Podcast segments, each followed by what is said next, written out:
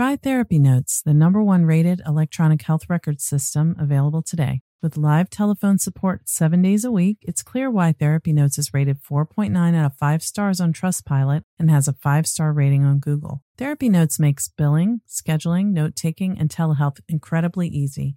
And now, for all you prescribers out there, Therapy Notes is proudly introducing ePrescribe. Try it today with no strings attached and see why everyone is switching to Therapy Notes, now featuring ePrescribe. You can get two months free by using promo code CHAT at therapynotes.com.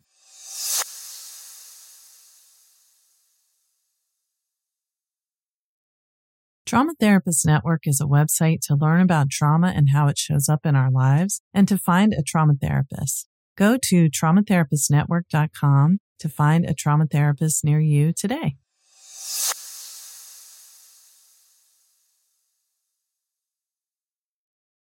Therapy Chat Podcast, episode 375. This is the Therapy Chat Podcast with Laura Reagan, LCSWC. The information shared in this podcast is not a substitute for seeking help from a licensed mental health professional. And now, here's your host, Laura Reagan, LCSWC.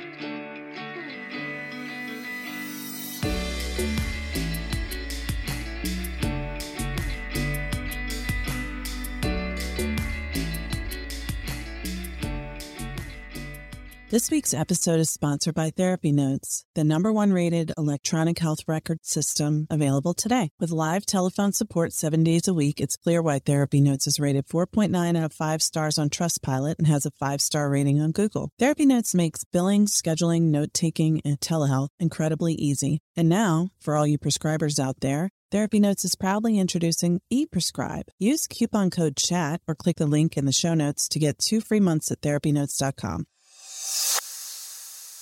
This week's episode of Therapy Chat is sponsored by Trauma Therapist Network. Because trauma is real, healing is possible, and help is available. Go to traumatherapistnetwork.com to find a trauma therapist near you.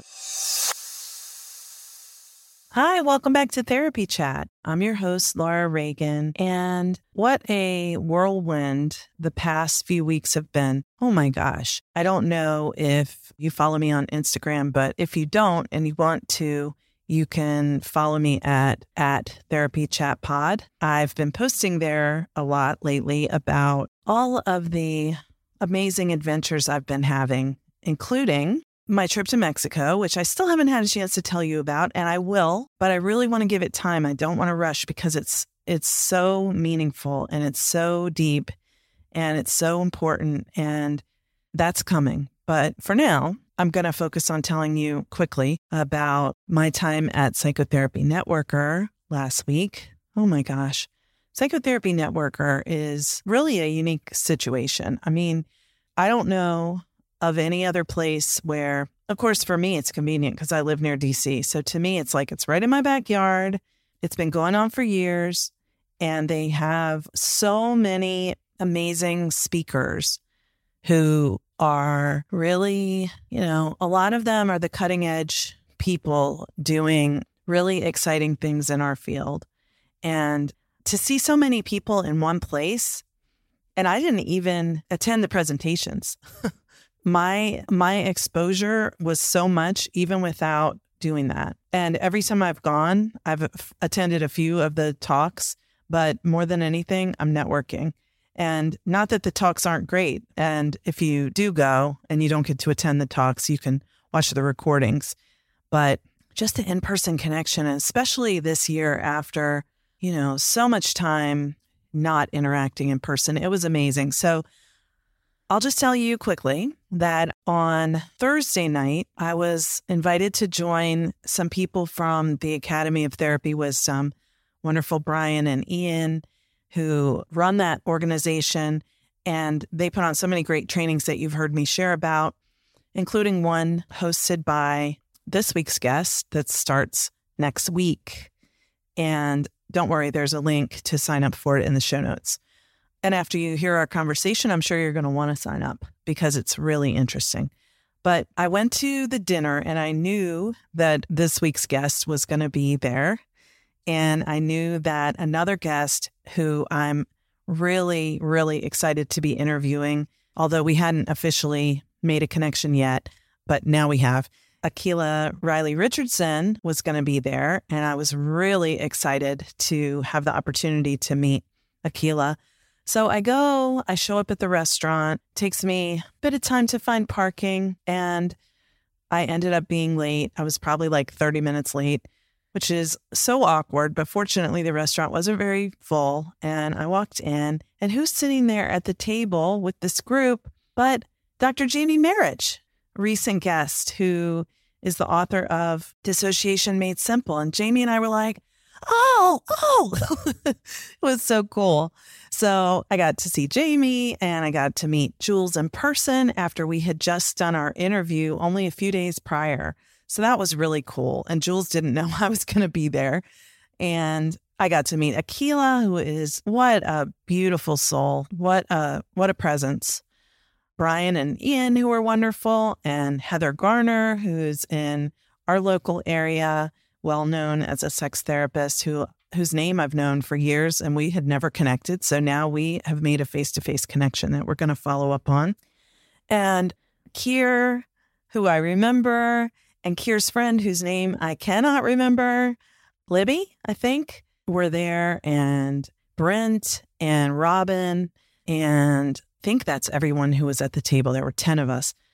Wow, we had Ethiopian food that was so delicious. Oh, it was just so wonderful. So that's just a tiny glimpse of what Psychotherapy Networker was like. So then I go back the next day and just to make this brief, I I ran into and got to chat with Janina Fisher, Lisa Ferentz, Adina Silvestri, Deb Dana, Mona Delahooke, Courtney Jones, who's in my consult groups and a TTN member, Jeff Friedman, Sabrina Ndaye. I hope I pronounced her last name right. And I really, really, really, really would love for her to come on to therapy chat. So I'm going to follow up with her about that. I saw but did not get to interact with Shauna Murray Brown, who is the powerful force behind decolonizing therapy for Black folks.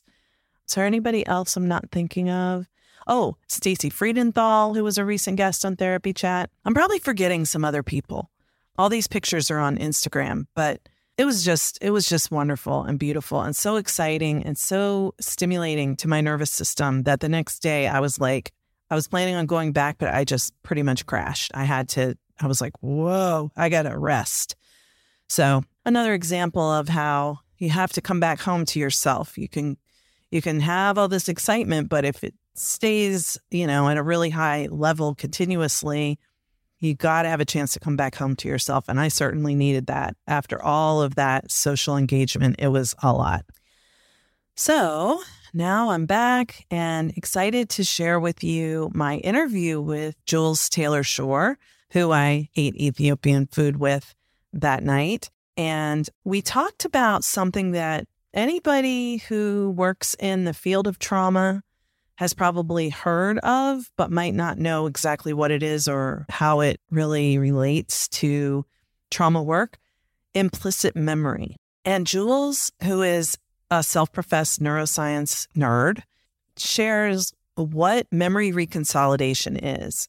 So, memory reconsolidation is a natural process that she explains very clearly and succinctly that can be interrupted when trauma occurs. And she talks about how to how to do it how to get it back. And if you are a therapist who works with anybody the tools that she's teaching in this webinar are applicable to you. So jules is a big proponent of integrative approaches to therapy. She doesn't think that it's beneficial to have silos of people who, you know, the only way is this, the only way is that, the only way is this, the only way is that. She believes that we can all use a variety of tools. And of course, the person in front of us is a unique being, and there's no one size fits all approach. We always say that.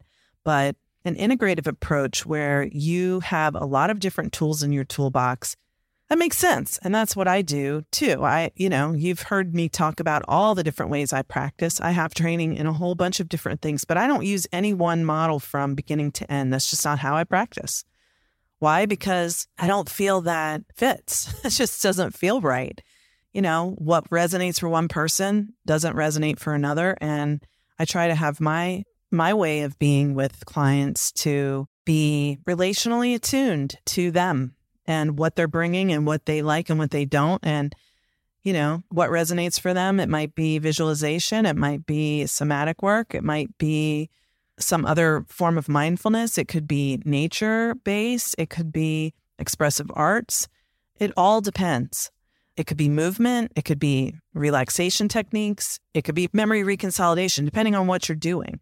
So she also talks about what a, why a relational approach is important in therapy and how how we do that, what it means. So I think that you are going to enjoy this conversation with Jules, my new friend. She does a lot of other things. She's a very, very cool person. And I hope that you will learn something. I think you will. I certainly did. And the webinar that she's talking about actually has already happened live on March 21st, but it was recorded. So if you do use the link to sign up for the webinar, you will get the recording.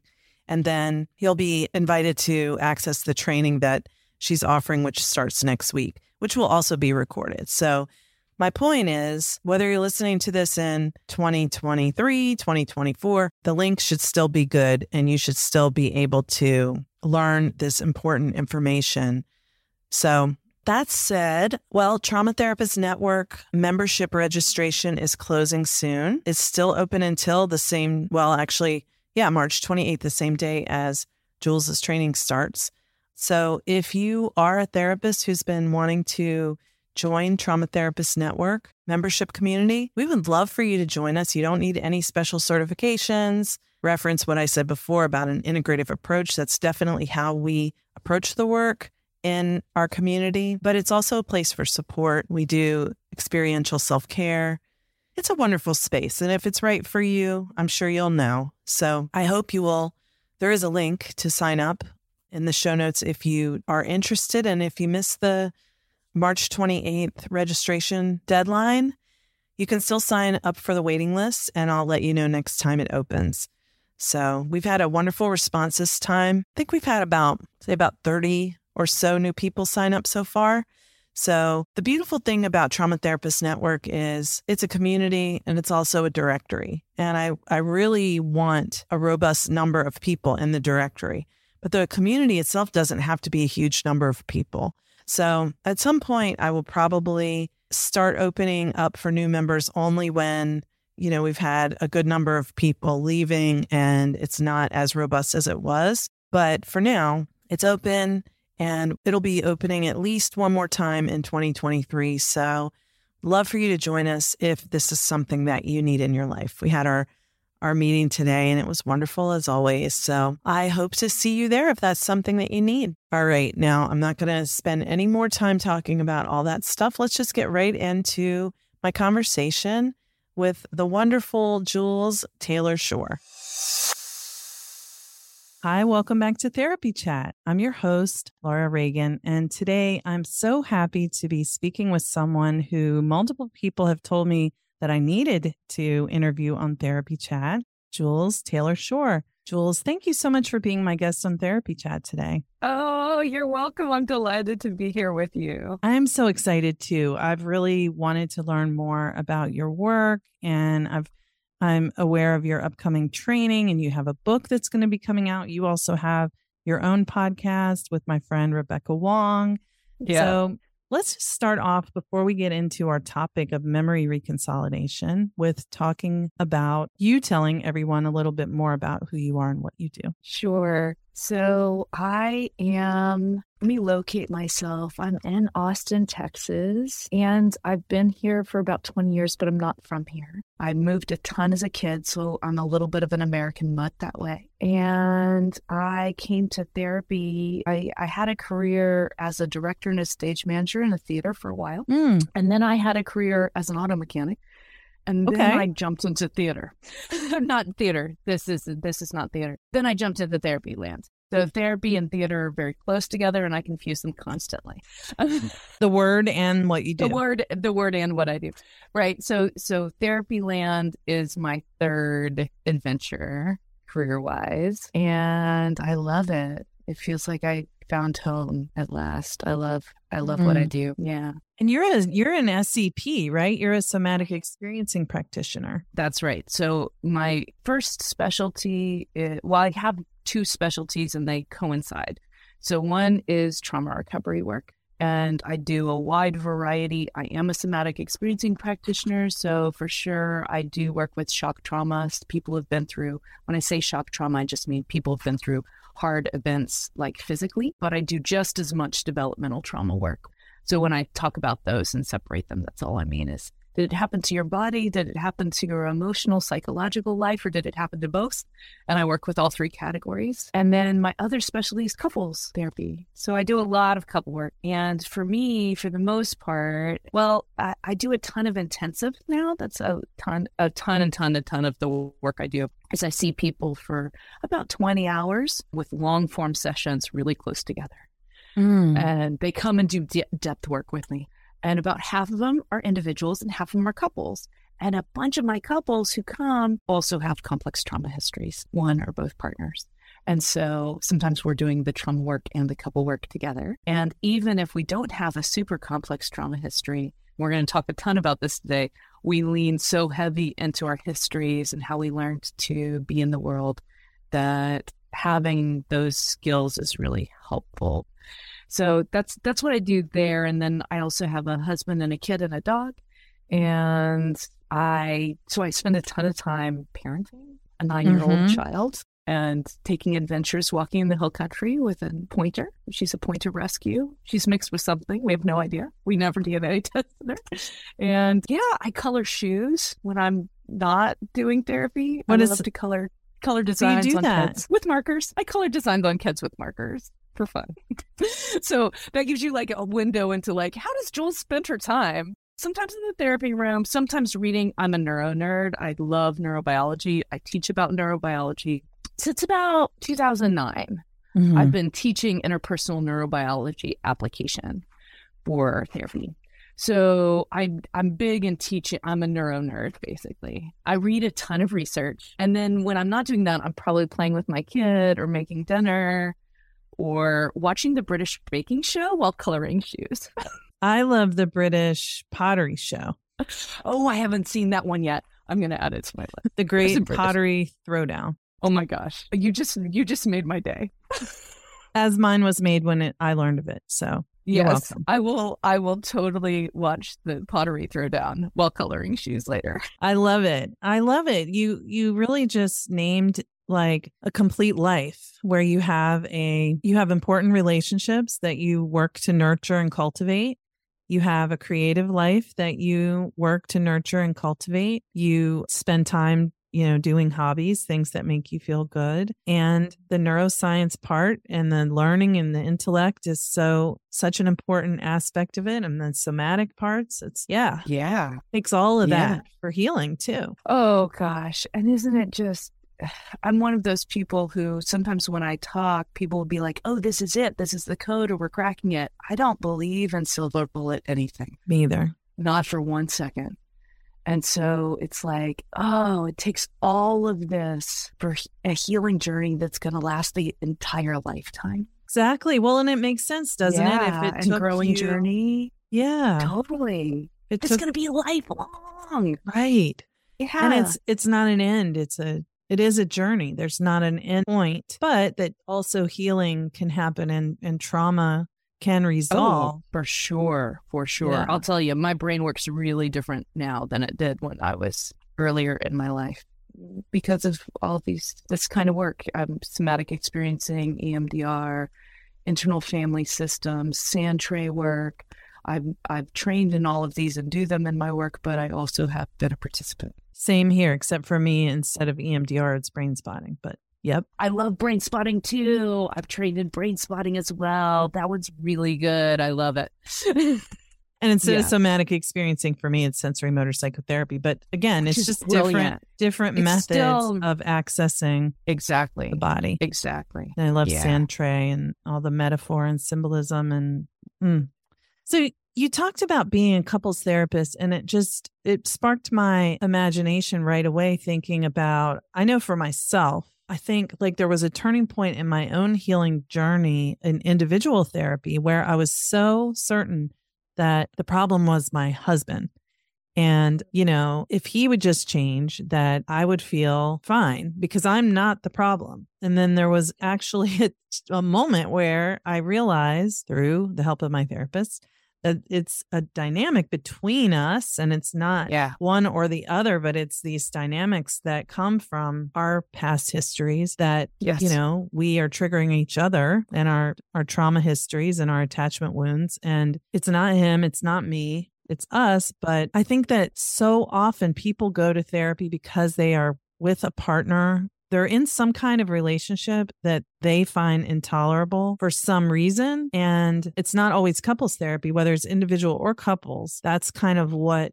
is the driver but it's not really that so can you talk about that Yeah. how you see that Yeah, I love this question. So I think we have to look at the implicit memory system and how it's cued inside of couple any kind of relationship dynamic. So there are two kinds of memory in general. We categorize it. Science world loves categories.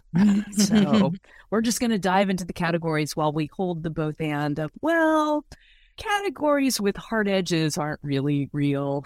yeah So hang with me while we delve into the category space just so we can understand it while we hold the both and of, well, and where's the edge exactly? So in general, we split it into two different categories. One is explicit memory and the other is implicit memory. Explicit memory is the kind of memory where you can actively try to recall a thing and then some version of what's kind of close-ish comes back to you. So it could be a factual memory, like I remember that George Washington was the first president of the United States. I don't remember because I was there. I remember because someone told me and I believed them and I recalled the fact, right? So that's explicit memory. okay Or if I say, okay, we went to Uchiko for my husband's birthday last year, that's autobiographical explicit memory. So sometimes it's the stuff you actually lived and trying to recall that. By the way, I could have been wrong. What if we didn't and we went to Uchi instead? Wait a second, where were we? Right? So just because I recalled it doesn't mean it's actually factually accurate. that's true Let's all keep that in mind, right? But if I'm trying to remember it, okay, we went out to a restaurant somewhere. I remember the conversation, kind of. That's autobiographical history. And that's explicit. Now, the implicit memory system is super, super different. It is happening constantly, like literally every moment of every day. Like right now, you are living out of your history all the time, but you have no idea that that's true. So it could be something simple like, here, I'll hold something up. So if I drop this, I'm holding up a little teeny tiny fake plant in my hand because I have a tchotchke on my on my dresser there. Okay, so I'm holding up this teeny tiny fake plant. Now, if I let it go, you don't have to think. Gravity is a thing. Gravity is real for your entire body to know not just that the plant is going to fall, but what happens when people drop things, but also like, do you have a responsibility to stop things from falling in this world? like, what did you learn about stuff falling down? Not just that on this planet gravity is real, but also every association you have with accidents or dropping things also just came up in your implicit memory system. And especially since we're on Zoom and you're far away, you can't actually do something. So if you were one of those folks who got taught you were supposed to save the world from all accidents, and then you couldn't because the screen thwarted you, that was probably a really difficult moment internally, right? So we'll have this like, that's your implicit memory system. Mm, mhm. Your implicit memory system helps you know how to walk or ride a bike, but it also helps you know the emotional meaning of movement. So if I gave you a high five or a fist bump, you know what that means for you in your body. It's almost like your joints feel like they know it. That's part of your implicit memory system. Isn't that crazy? Yeah. right? I mean, the way you're explaining it is just so clear. I've I've learned I've learned it, but the way you're explaining it is more expansive and more relatable mm-hmm. to me. Yeah, good. And this is the thing. Okay, so this is the thing that's really important for us to understand is that your neocortex actually functions partially out of this landscape of implicit memory. So let me break that down. The neocortex is the wrinkly bit that's wrapped on the outside of the brain. So if I were to use Dan Siegel's hand model for anybody who's watching the video version of this, we'd say brainstem, subcortical system, limbic system you might have heard of would be one of those parts, but not the only one. And then the neocortex wraps around the top. So that neocortex we think of as like the conscious or thinking brain, which is only partially true, by the way. But let's not get into the weeds. Let's just hang out with, yep, it's the part that's slower. It's the part that can integrate a lot of information. It's a part that definitely can help us slow down and make decisions that fit with our morals or values or or help us put a pause between what we feel and what we do so we don't yell at the kid when she's you've asked her 20 times to put on her shoes and she still hasn't done it right? So if i can have that pause it's probably coming from that front end.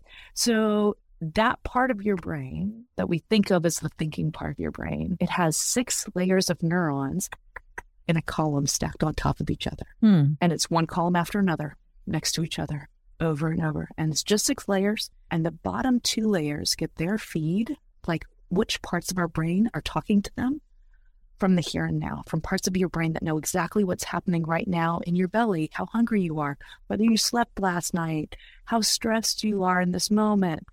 Weird stuff like your blood and oxygen level, and also what's actually happening in real time in the environment. So, like if your cat Sam comes and joins us again, we would all have that experience right in this moment. And we go, Oh, hi, Sam. Hello, Sam Head. Hello, Sam Cat Butt. And we would we would say that would be part of that here and now. He's listening to me. He said, Oh, really? No, oh, really. You want my cat butt back packet? Right. So so we would be that would all be part of our environment right this second. That's what the bottom two know. Okay. The top two get their information from your implicit memory system. Hmm. So, everything you've ever known until now. Which parts of your implicit memory system talk to those two top two neurons? Well, whichever one your subconscious brain decided was relevant information this second. Mm. So, the top two hold history, the bottom two hold here and now. They talk to the middle two, and that's actually what you're experiencing. Wow. And by the way, it's not 50 50 history holds sway. So you're it's saying history more has history. more, more like power in that. Yes. And that's super important because if you didn't have this, you would have to relearn the world like an infant does every moment of every day. So if you did not have this function in your brain, you would rediscover grass like my daughter Stella did when she was six months old, and she's rolling in the grass and smelling the grass and eating the grass and has no name for grass, and she did nothing for 30 minutes but be with grass. That would be your life. We would not have made it as a species, let's be very clear. we're not the only ones who function this way. Many, many animals do. So we're not alone in this way of, of processing the world. How do you know how to make sense of the world? How can I look over there and see, oh, there's a chair. That's a sitting thing. It's because my implicit memory system already knows what a chair is. I don't have to rediscover the chair. So, this is a brilliant way your brain works. I want us all to be incredibly excited and grateful that this is the way the brain works.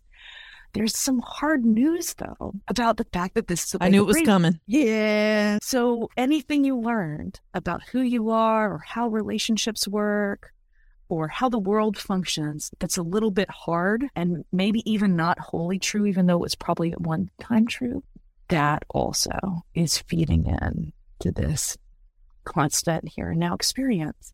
And so when you ask, oh, well, how does the history stuff and the couple stuff go together? Well, I know how relationships function based on everything I ever learned about relationship which is all laid on top of the foundation of my very first relationships. I'm about to tell everyone why your therapist keeps asking you about your mom and your dad and what your family was like. It's because I'd created a relationship category, and my first relationships, whatever those were, all of that information is in my implicit subconscious, which means you have no idea it's being cued. It's all part of that psychological floor you're walking on all the time. Mm. And so if I learned to expect people to only sometimes be here unless I managed them really well, you know, in relationship, oh, I could help somebody show up for me if I take care of them. Mhm. And that's what it was like in your family. Now you go into a relationship, you're you're with your wife and you look at her and you know exactly how to help her show up for you. You're gonna caretaker because that's what you learned in your family of origin. And that's how it feels right to be in a relationship. Mhm. So there's no moment in your life where you could be in a relationship and not have whatever learnings are down there in the implicit psychological floor be feeding you information. There's there's no way. And the closer you get to somebody, the closer they feel to the intimate relationships that we got born with. right? So Right. whatever you learn in those really early years, that's going to be highly, highly influential in your here and now processing of relationship, which is why a lot of people these days are talking about attachment theory, which I'm sure you've had other guests on your podcast talk about. It, this is the this is how it's actually working in the brain part is you have relational knowings in your psychological floor that aren't worded, they're emotionally known. And then they're constantly feeding information up to your top brain about how to make sense of this moment. So I've been on a podcast before. Every other time I've ever been on a podcast, whoop, is up in my mind. My mind is Mm. feeding me that information right this second so that we can be here with you.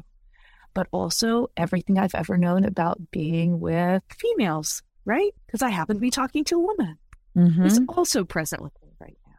And my brain's just helping me organize the world. What's what's really crazy about it? Well, let's let's slow down. What's happening for you is I just shared this piece. Like uh, whoa, it's a lot to hold, right? Yeah, I mean, it is as you, because as you talk, I think about all my relationships and how I am and how I am in my relationships. And, you know, the, the, the overlay of this, mm-hmm. The implicit memory, the way that, you know, I'm thinking about the ways that like I've discovered myself like for one thing in terms of like becoming more mindfully attuned to my own inner experience i've found like my way of being my way of showing up into like a group setting is to expect to be kind of like not really wanted there. So if you realize that, then it means that you are expecting to be rejected before you begin relating to the person. So how do you show up if that's the way you expect to Right. be received, right? exactly. And then you've built through the years all sorts of protective patterns, if you will, Right. to make sure to help yourself because it feels true. Mm, that I will not just that I have been, but that I will always be. Mm-hmm. rejected in close relationships. So for some folks, maybe they don't get as close to people. Maybe Right. some of the ways we protect is to pull back or not share very much or have difficulty being a little bit more vulnerable. Or for other folks, they might have that same knowing, right? I expect rejection. And what I do is manage whether or not you like me. And I'm I'm very careful about taking care of every feeling that you have and making sure they're positive towards me which Mhm. basically means I forget me and don't say anything about what I need ever. well, right? it wouldn't be safe to because it I might be course. rejected if I have a need, right? right. And not even I might be the psychological floor knows I will be. Yeah, just when, just what's it going to take? It will when. happen, but just If when. it if it didn't happen this time, that Yeah. was the fluke. yeah, Right. Or they just don't know me, and if they did, yeah. Yeah, exactly. I mean, I think a lot of people walk around that way because that's where we weren't seen or accepted wholly as we were. You know, in those moments, then we have to shut down those parts that would be less desirable. Of course. That's exactly what we do. And we disown them from ourselves and we hide them so that we don't end up peeling this thing again. Of course. Yeah.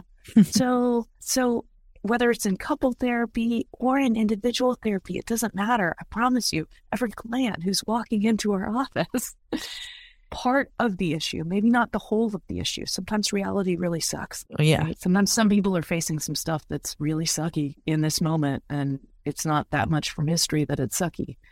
And I can't think of a client who isn't helped by paying attention to the implicit floor because it's so much a part of every moment. And some studies are even showing 80%, 90% of your current time experience, Mm. if you're not paying attention to the here and now consciously, is actually from your history. It's actually your history feeding you information. Yeah, I mean, I'll just say, yeah, exactly. Like for myself right now, I have elderly parents who are both dealing with a lot of health challenges. And the way I feel about it, it's real that it's painful to go through this, but it's also especially painful because of what it's touching that's from my history. So it's like it would be hard no matter what, but the way it's hard and what feels so awful about it is from those unresolved places where there was, you know, a sense of powerlessness, helplessness, you know, fear, terror, horror, you know, disgust, whatever. Exactly, exactly. And so, as we're walking with our people through whatever they're bringing to us that's hard, one of the things I'm paying attention to is oh, not just what happened to you, but what learnings and what meanings and what emotional knowings did you take in and are now living on, walking on. I love to call it a psychological floor because it is as real feeling and as unthought of Mhm. as the floor you walk on every single day. Yeah. Yeah. And sometimes people have like a rug on their floor that could use updating. right? Sometimes I even need to do some foundation repair with folks. Yeah. Well, that's what I thought of when you said floor because it is a foundation that you're built from too. You know, Yeah. on a house, the floor is where you start, right? Or the basement is the foundation, you know? Exactly. Exactly. And whatever's showing up in those relational dynamics, if you're in couple therapy or you're in a relationship that's hard and you're coming into individual therapy, either way, oh, one of the things you're really keying into is mm-hmm. whatever your implicit floor knows about relationship. And not just about relationship with other people, but also about relationship with self. And how did you learn to be in a relationship with yourself to make it through whatever you were facing? So what you what you mentioned before was when you are in service to the relationship, abandoning yourself, mm-hmm. there's a major impact on your relationship to self. Yes. Because now it's not safe for me to be in relationship with me. Uh, it's only safe for me to abandon me. Right. So it's like the thing that makes it less terrible is if I abandon myself. Well, of course, that's transforming your relationship with self forever. Right. Or they used to think about forever. Can I drop in some craziness about memory reconsolidation? I'm ready. Okay, so let me let me just like define our terms. So memory consolidation is just a protein process in the brain. Neuroscientists saw, oh, there's this protein thing that happens that makes it easier for that pattern to fire again. Okay. And so it turns it into long-term potentiation pattern or memory. And so they named this phenomenon that was naturally happening in the brain memory consolidation. And for a really long time, up until I think the first study was done in 1997 with crabs. And then since then, it's been done with many, many different species and also with humans. There was a, a whole series of science that started in 1997. A first human study wasn't until I think 03 or 05, something like that. So, up until then, they thought that once it's part of your implicit memory, it can never be changed. Ah. Once it's consolidated, it's consolidated forever. Neuroscientists have discovered a new phenomenon in the brain since the studies starting in 1997. And they've named this new phenomenon memory reconsolidation. Oh, okay. And all it means is, oh my gosh, sometimes implicit knowings change. Wow. That's all. That's really all it means. So, memory reconsolidation is just a natural process that the brain goes through when it takes an old learning, unlocks that neurological pattern, and then reforms in a brand new pattern, never to fire the old way again. That's what kidding. we're looking for. That's the That's we're change we're looking looking, for. for. Right. And then here's the next thing, Jules, if this is just a natural phenomenon of the brain, why doesn't it happen all the time? Well, because long term potentiation patterns are supposed to stay stuck so that you don't forget about gravity and start walking off the edges of buildings. It's actually kind of hard and it takes three different phenomenon, three different principles happening at the exact same moment. And if those three things happen at the same moment, the brain can only reconsolidate. But most of the time, those three things do not happen at the same moment. Okay. And thank God, because you don't want to forget about gravity. By the way, there's a funny thing. Did you know astronauts actually do reconsolidate about gravity if they've been up on the space station long enough? No. They come back and they forget that gravity is a thing. Their their psychological floor relearned that gravity doesn't actually exist because they were up there long enough. And so they come back and they drop glasses and pens and stuff all the time because they let them go in the air, expecting that they'll just hang out. It takes a few weeks for them to go, oh, relearn, and they have to reconsolidate again and relearn gravity. So we don't want to forget about gravity because she drops stuff a lot. right? So luckily, your brain has a way of really holding on to data it's decided is important. And how do we decide it's important? Emotional.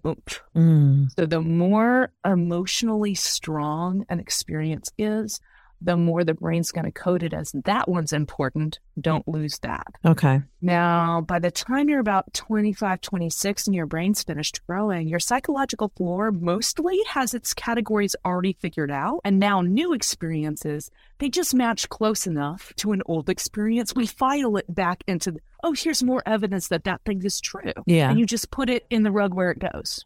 So if this is a work rug, or let's say I learned in school that I'm really good at learning. I'm good at taking tests. And then I do a job thing and I succeed. And it goes, yeah, I'm really good at learning this new project thing at work. Well, no kidding. I'm good at learning. Put that one into the old run. Or let's say you learned exactly the opposite. You had really difficult school experiences and you learned that you're bad at learning. I'm putting that in quotes because that's probably not a thing. You're probably amazing at learning, but you were taught really horribly. But let's say I learned and I just know it with every cell in me. I'm dumb. I'm bad at learning. I can't do that. And then I struggle to learn, I don't know, a new app on my phone and I get really frustrated. Oh, and the emotion is big. My brain goes, Oh, that's important. The emotion is big. Do we already know that? Oh, yeah, we already know. You're bad at learning stuff. Goes into the old category. Does that make sense? Yeah, yeah, yeah. Yeah. So the hard news about being a trauma therapist is that I can't change what happened to you. And what happened was probably awful. The good news is that we can create a space between us wherein it's actually very likely that if whatever you learned from that experience is not wholly true, you could discover that and shift it inside your implicit memory system. And that's what memory reconsolidation neuroscience is showing us. Is it's hard to do, but it does happen. Yeah. Running a group private practice has been a challenging and rewarding experience. And one thing that has made it so much easier is Therapy Notes. Therapy Notes makes billing, scheduling, note taking, and telehealth incredibly easy. If you're coming from another EHR like I did, Therapy Notes makes the transition incredibly easy, importing your demographic data free of charge so you can get going right away. My team has found Therapy Notes very easy to learn, it's intuitive, the customer support is second to none. And that's one of the things that has kept me a Therapy Notes customer for several years now. Anytime I've needed to contact Therapy Notes for help with an issue I couldn't figure out on my own, I've been able to get through to someone and resolve the issue within 15 minutes, 99% of the time. Find out what more than 100,000 mental health professionals already know. Try Therapy Notes for two months absolutely free. Just click on the link in the show notes or enter the promo code chat at therapynotes.com. If you've ever looked for a trauma therapist online, you know it can be really confusing and overwhelming to try to figure out if the person has the right combination of training and experience and specialization for you. That's why I created Trauma Therapist Network. Trauma Therapist Network is a website where you can search for trauma therapists, learn about trauma through reading articles and listening to podcast episodes, including this podcast and my other podcast, Trauma Chat. And it's also a supportive community for therapists. So, Trauma Therapist Network has something for you, whether you are a person who is searching for a therapist or if you are a therapist. You will find support and help at Trauma Therapist Network. To learn more, go to traumatherapistnetwork.com. Well, yeah. I mean, it's like it's hard to do, but I think the hardest part of it probably is finding what's there in the implicit system. Mm-hmm. And then once you find it and you can access it, then you have the opportunity to shift it. But shift it. because it's, It's- often nonverbal, so it's not Uh-huh. really in the person's awareness. It's not really in the person's awareness. They think, like Uh-huh. me, I thought it was my husband, Right. and right, there which were some things that he could change, but it was it Sure, was sure. Things that I needed to work with for me to get the change that I was looking for. Exactly. And that's why I think it's so helpful for us to work with the body because the viscera, so Yeah. your heart and belly space, wire through your right parietal lobe and right down into your limbic system. And that lower brain, that subcortical part of your brain is where the where this implicit memory stuff is happening. So you change something in the limbic system and you change something in the implicit floor, that psychological floor you're walking on all the time. How do I know what it is you know? I ask your heart and I ask your belly and I ask your diaphragm. I ask that middle part of your body. Or let's talk about the basal ganglia, which is also a part of your subcortical brain and knows emotional meaning of movement. And so if I'm tracking muscles mm. or I'm tracking joints with a client, where who, which part of their brain am I talking to? I'm I'm asking us to discover and really listen to. Oh, what does your joint know about what to expect in this world? I'm asking your basal ganglia, which is another huge part of your implicit memory, a huge part of your psychological floor. So I'm a big advocate for really embodying work with clients because you are it's way easier to find out, to discover what is in that subconscious memory system if we're not asking the wrong part of our brain. So if I ask you, why do you think you do that? I'm asking the top left portion of your brain to answer. And that part, Mm. one, doesn't know it's even listening to implicit memory and also doesn't know the words I don't know. So it won't say, oh, gee, I have no idea. it, t- it tends to say, oh, well, I'm going to make a really cool sounding answer. It makes up an answer that that it thinks makes seems it logical. seems logical and it makes sense, but it's not necessarily getting to that psychological floor. Yeah. Mhm. Yeah. So how many different This- ways do we have to access what's actually happening down there? Yeah. Right. Yeah. I'm sure people who are listening can relate to this feeling of where you go to therapy and you're like, I know I shouldn't still be thinking this, or I know it's not true, but what feels right right now is that I'm just a bad person and a failure. Right. You know, and it's like, totally. so there, know that there's a disconnect between this cognitive thought and, and what it feels theory. like inside. yeah, Yeah. Yeah, Yeah. And can can we be in a space where we're really curious about which ones are more protective beliefs and which ones are the original emotional knowings? Once we get our hands on the original emotional knowing, do we know the three principles that we're going to be looking for to hold in the room? So there are three different principles that if they are happening simultaneously, the brain will reconsolidate. They are. I'm writing. One, there's enough energy, information running through a network that has the knowing, whatever the knowing is you want to change, right? That it that it is up and alive in the body. So it has to be uh, running electricity through there. So one thing, like brain, you said you were a brain spotting therapist. I love brain spotting.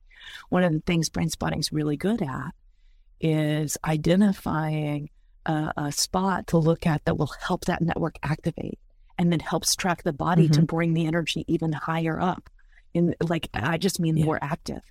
Good, good, good. We want that. So that's part one. You have to have basically like a prediction about how the world works up and active inside. Part one. Part two, you have to have another neural network that knows something that is subjectively mismatched. So, not to me as the therapist, but to my client, to my person who's in front of me. They have to go, oh, wait a second, those can't be possibly true at the same time. So, you have to have a second network that basically disconfirms the first network, but not from my perspective, from their perspective. So, if you are doing memory reconsolidation work with me, and I'm actually referencing a piece that I did a little bit ago, probably two or three years ago now. I had this moment in my kitchen with my husband where he was talking about a pet peeve he had around how little eye contact I made in groups and how I was missing social cues. And it was like freaking him out because he wants everyone to be okay.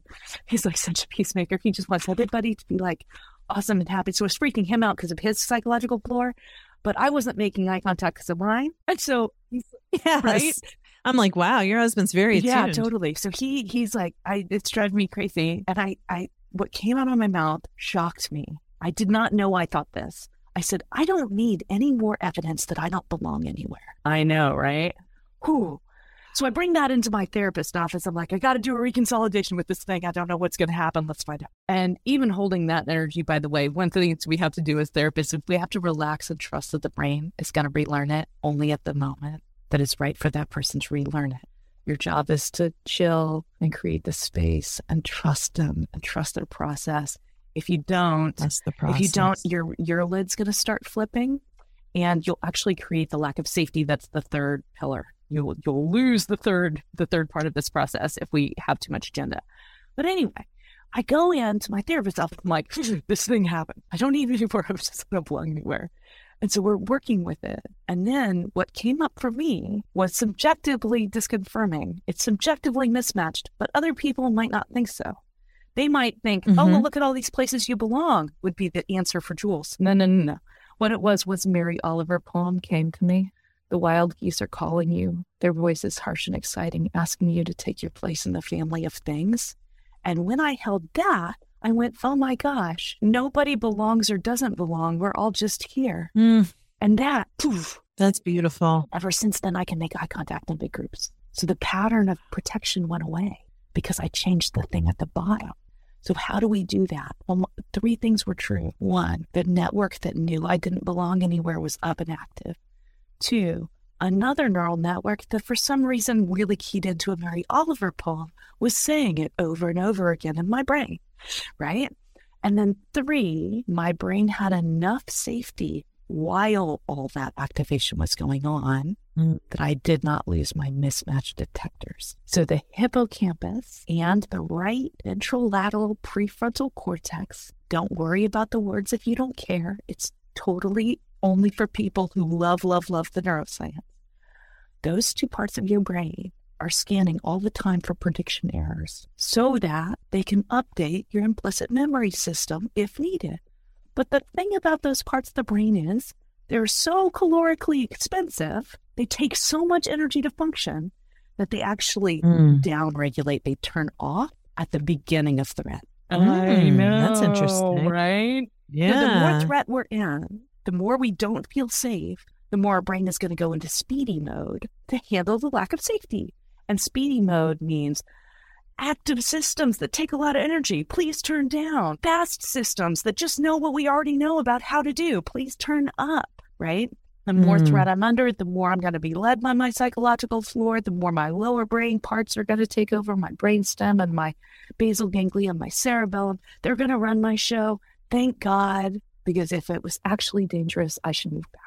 And so Yeah. these slower parts of your brain that take a lot of energy to run. And so the trick is we have to hold the original knowing embodied. Two, discover an internal network, a neural network that knows something maybe that doesn't go with that. And three, be in enough safety that we didn't lose our mismatch detectors, even though we were that activated, which is where being with somebody comes in. It's actually really ha- hard. It's possible, but it's harder for people to do reconsolidation on their own because actually we are co regulating beings and we add tons to our window of tolerance when we're with somebody who cares about us. So if my Mhm. therapist is relaxed and has no agenda about where we're going, but knows these things may be true and just invites me to hold them while I'm in his warm presence, my therapist is a dude, right? I'm I'm leaning into him and going, Oh, can you hold this space with me? And he goes, Of course I can. And maybe you'll relearn something and maybe you won't. Let's find out. Right? He's so chill. He just added regulation to my system, even though I'm highly active. So it's it's a Hmm. really important part actually to have a caring other there with us as this process happens. And then after the first time it happens, the network unlocks, and then every new learning after then goes into the network. And when it reconsolidates, which that protein process happens to take about four or five hours, four or five hours later, it's going to reconsolidate into a brand new pattern. And it won't know the thing it knew before. Ah, change. And that's actual real change. Yes, real change in the implicit memory system. That's what that's uh, that's why I'm doing this training. So I'm running a training in a few weeks. I think it starts on the 28th of March uh, online to help spread the word about this to therapists with like clinical tapes and examples of how to use it in therapy and all sorts because I really want therapists to understand this is a phenomenon of the brain. It doesn't belong to any particular therapy. Some of our therapies are using it really well, like brain spotting, EMDR, somatic experiencing, all use it really well. But if we understand these are the things we're looking for, you can even hone your toolkit that you already have better. But also, you can do this in just regular talk therapy.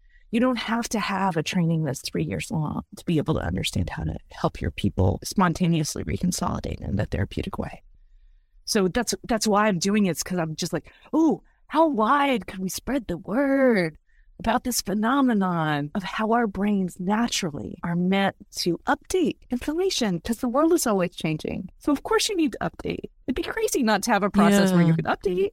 But of course, it's hard because you shouldn't forget about gravity. So once we understand, right. oh, you need these things, and here's how to hold them in the room, then it becomes easier, much, much easier to help our clients have this natural thing happen more frequently and only when they're ready, right? The, I have such, oh, I have such a, a deep, deep trust for my people and their systems. You know, their their brain's going to be ready the second it's ready. But it sure helps if I know what different elements would be handy to have in present when they are ready. Right. And even like how not having an agenda can help them feel more ready, more potentially more quickly, you know, though there's no agenda for how long it takes. Exactly. But because that's trusting the process is is like something's happening here. I'm not sure what's going to happen next, but I trust that I can handle it and that the person will be able to handle it and that I know that I will be able to help them if they can't handle it, you know, because I trust myself. Totally which if we don't have a real relationship with ourselves oh my gosh right as a and therapist it's really hard for us to be able to trust totally. the process mm-hmm. yeah that reminds me of an old study back in 2012 i don't know if you know it it's called love yourself as a person doubt yourself as a therapist and it was a meta-analysis oh. it was a meta it was brilliant I it was awesome. It. I'll send it to you. It's so good. So it was a meta-analysis of diff- what is working, right? And what they came away with was it. It was largely dependent on how much the therapist liked and loved themselves while they were doing therapy. How much compassion did the therapist mm. have towards between them and them? And not believing they totally knew what was going on. So letting go yeah. of needing to know and monitor the process totally and needing to know exactly where the client was going next. So the more they kind of trusted the process and let themselves like kind of rested doubt while being self-compassionate, the better the therapeutic outcomes. Oh, wow. That makes yeah. sense. So basically, the more we try to control what's happening, the less growth is really possible. Right. Because really what's happening is when we're in that controlling space, our brain is actually in a little bit of a stress state. And now we're adding stress, mm-hmm. right? We're adding the stress into the with our people. But it's so hard. Can we like be with just how hard it is to like let go like yes. that? Oh my I know. Like, oh especially when you're learning oh and you, you are afraid of screwing it up. And you and, care so much about the outcome. Of course you do, because yeah. you care about your people. You don't want to do any harm. Yeah, you want to serve them well and you want to give them what they need and you don't want to hurt people. Of course. This is really, really hard to do. I just have so much love and compassion for all of the therapists out there, me included, and all my people here in my office and all the people listening. Like, oh, your job is so hard that's why I, I want the neuroscience out there is because I'm like, oh, if this could make it a little bit easier, and not a lot easier, I can't make it a lot easier, but if I could help you make it a little bit easier, because man, you do a hard job. Gosh, it's so hard. Mm-hmm. Yeah. So I'm just sending love it to all the people is. who do this job. Yeah. Yeah. And I'm I'm just thinking about how, you know, there's been a lot of reasons for all of us to feel unsafe okay. for various various identity characteristics and political things that have been going on. And right? it's real. You know, right? Yeah. You're, yeah. That yeah. that so, perception of reality is accurate. Right. And so even like to be able to orient to safety. Uh-huh. Yeah.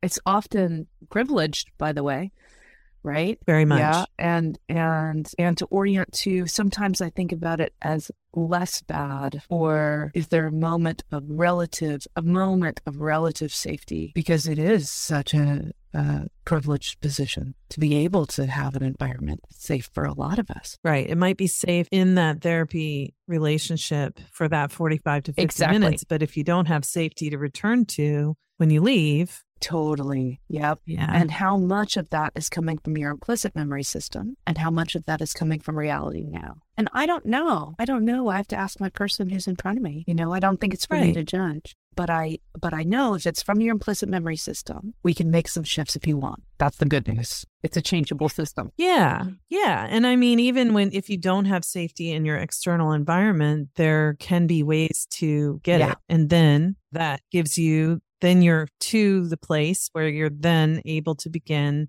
finding that deeper relational and personal safety Yes. within, you know, therapy and, and your healing journey. and between you and you and then out in the world Uh-huh. yeah yeah so i'm basically just like roving the world talking to whoever will listen to me about this i'm like guess what it's 20 years on which is about right that it's finally made it out here in public spaces that, that you can change your psychological floor all the way to foundation repair if you need to or if you just need to change out a rug no problem you can do that because your brain actually already knows it evolved to live in a world that's in constant change. And so, of course, it evolved to be changeable. Be weird if it didn't, right? Yeah, that makes Yeah. sense. It's meant for yeah, this. it's meant for this. And as soon as we know that and know how to hold that in therapeutic space, we can help those brains who are coming into us shift more often.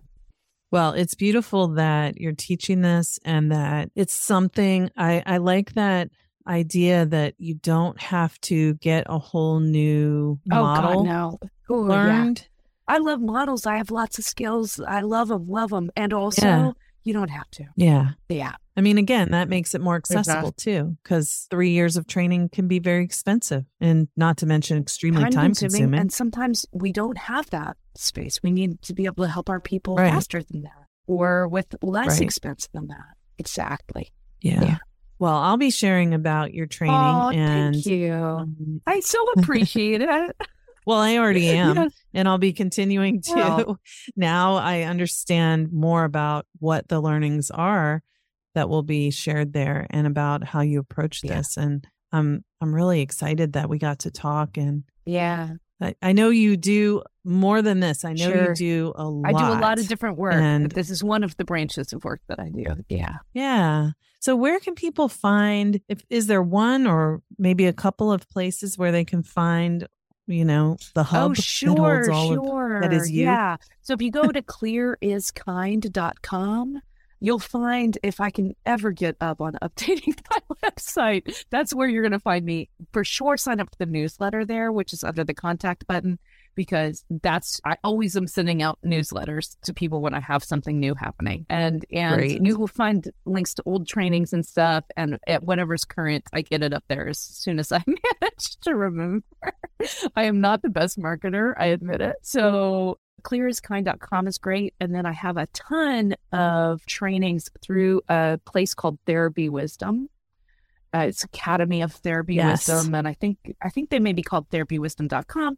And I link from Clear as Kind to some of their stuff. But you can always find a ton of my trainings on there. And the new one is through through Therapy Wisdom, the memory reconsolidation one. I will link to that and their website for your other stuff too. Oh, great. And so I'll put both of those links in the show notes for sure. And and then can I I would like to talk to you again, but will you give just a little like teaser about what you're doing that's coming out your your next book what oh, that's oh, about? sure. So it's out December 1st, 2023. And it's a book that's called Setting Boundaries That Stick. Yeah. And it's a boundaries book. And it talks about the neuroscience of boundary work through the brainstem level, the subcortical level, the mentalization neural network, the how your front brain works with your lower brain in order to create more boundaries and how to use all of the skills that could come from understanding the brain at those levels to help you with boundaries between you and other people as well. So I think about boundaries on a lot of different levels. And this is a book all about how do you work with the way your biology works to support your boundary work. And I think a lot of what I see in general, this is like a larger one of the things that sticks in my craw and when I see it out there is we're asking sometimes for us to work against how our brain works. So like against the natural energy and information flow patterns. And so I'm trying to help folks work with their natural energy and information flow a little bit easier. Wonderful. Wonderful. Yeah.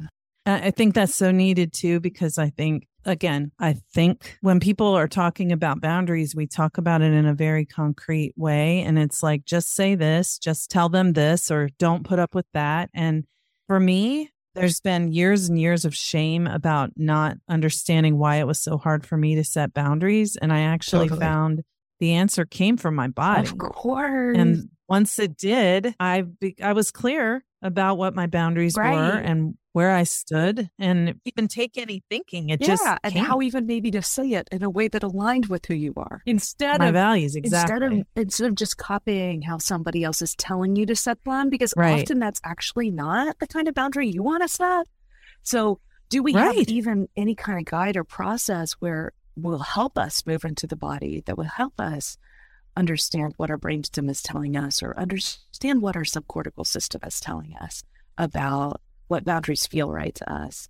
And then how do we find language that really works within our own system, which can be as unique as a fingerprint?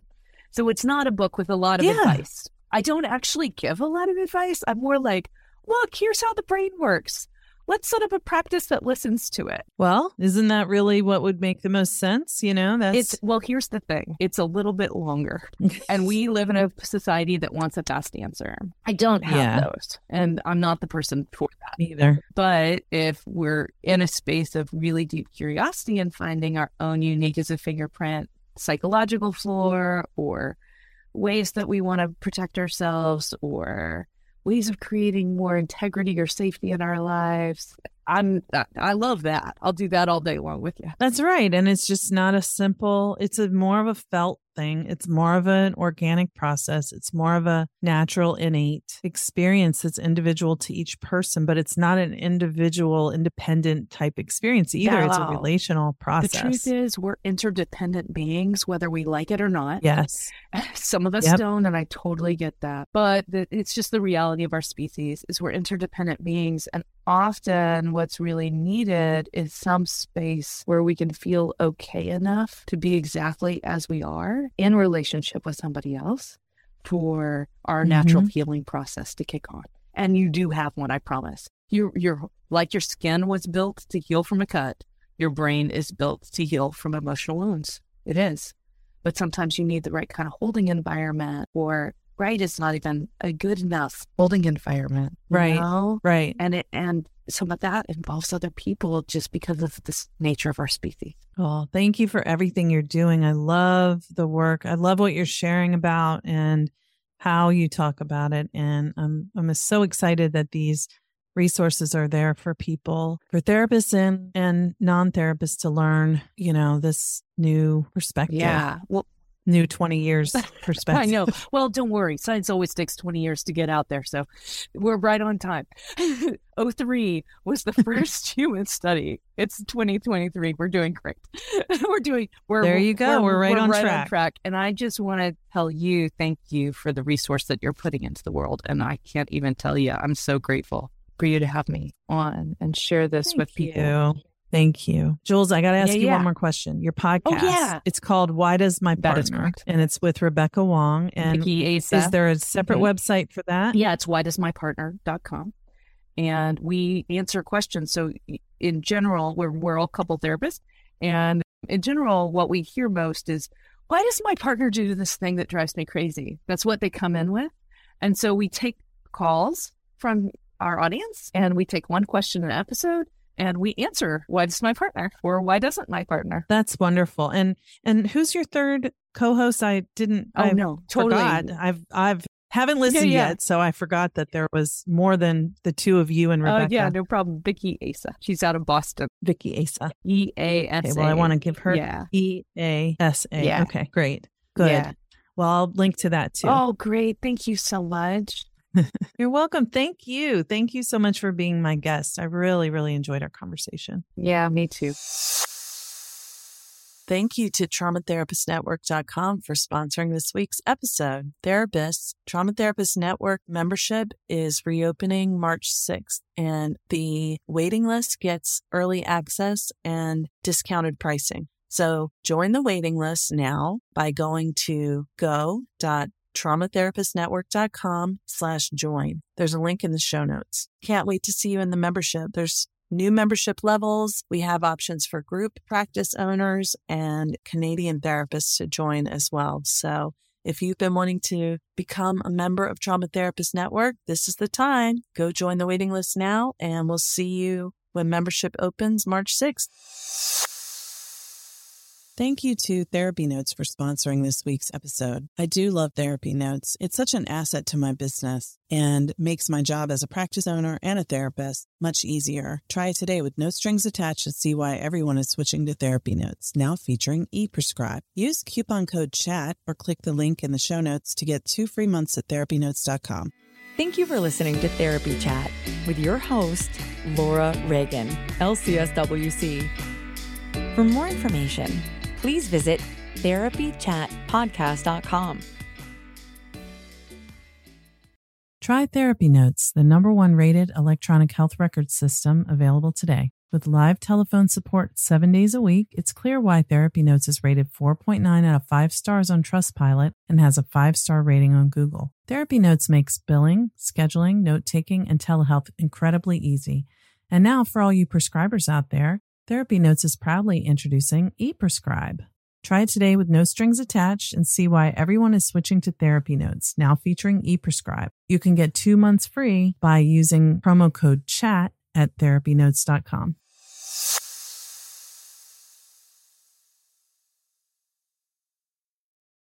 Trauma Therapist Network is a website to learn about trauma and how it shows up in our lives and to find a trauma therapist.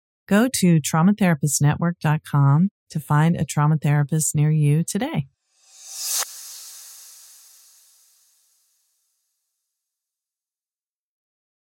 What's so special about Hero Bread's soft, fluffy, and delicious breads, buns, and tortillas? Hero Bread serves up 0 to 1 grams of net carbs, 5 to 11 grams of protein, and high fiber in every delicious serving. Made with natural ingredients, Hero Bread supports gut health, promotes weight management, and helps maintain blood sugar. Hero also drops other limited edition ultra low net carb goodies like rich, flaky croissants and buttery brioche slider rolls. Head to hero.co to shop today.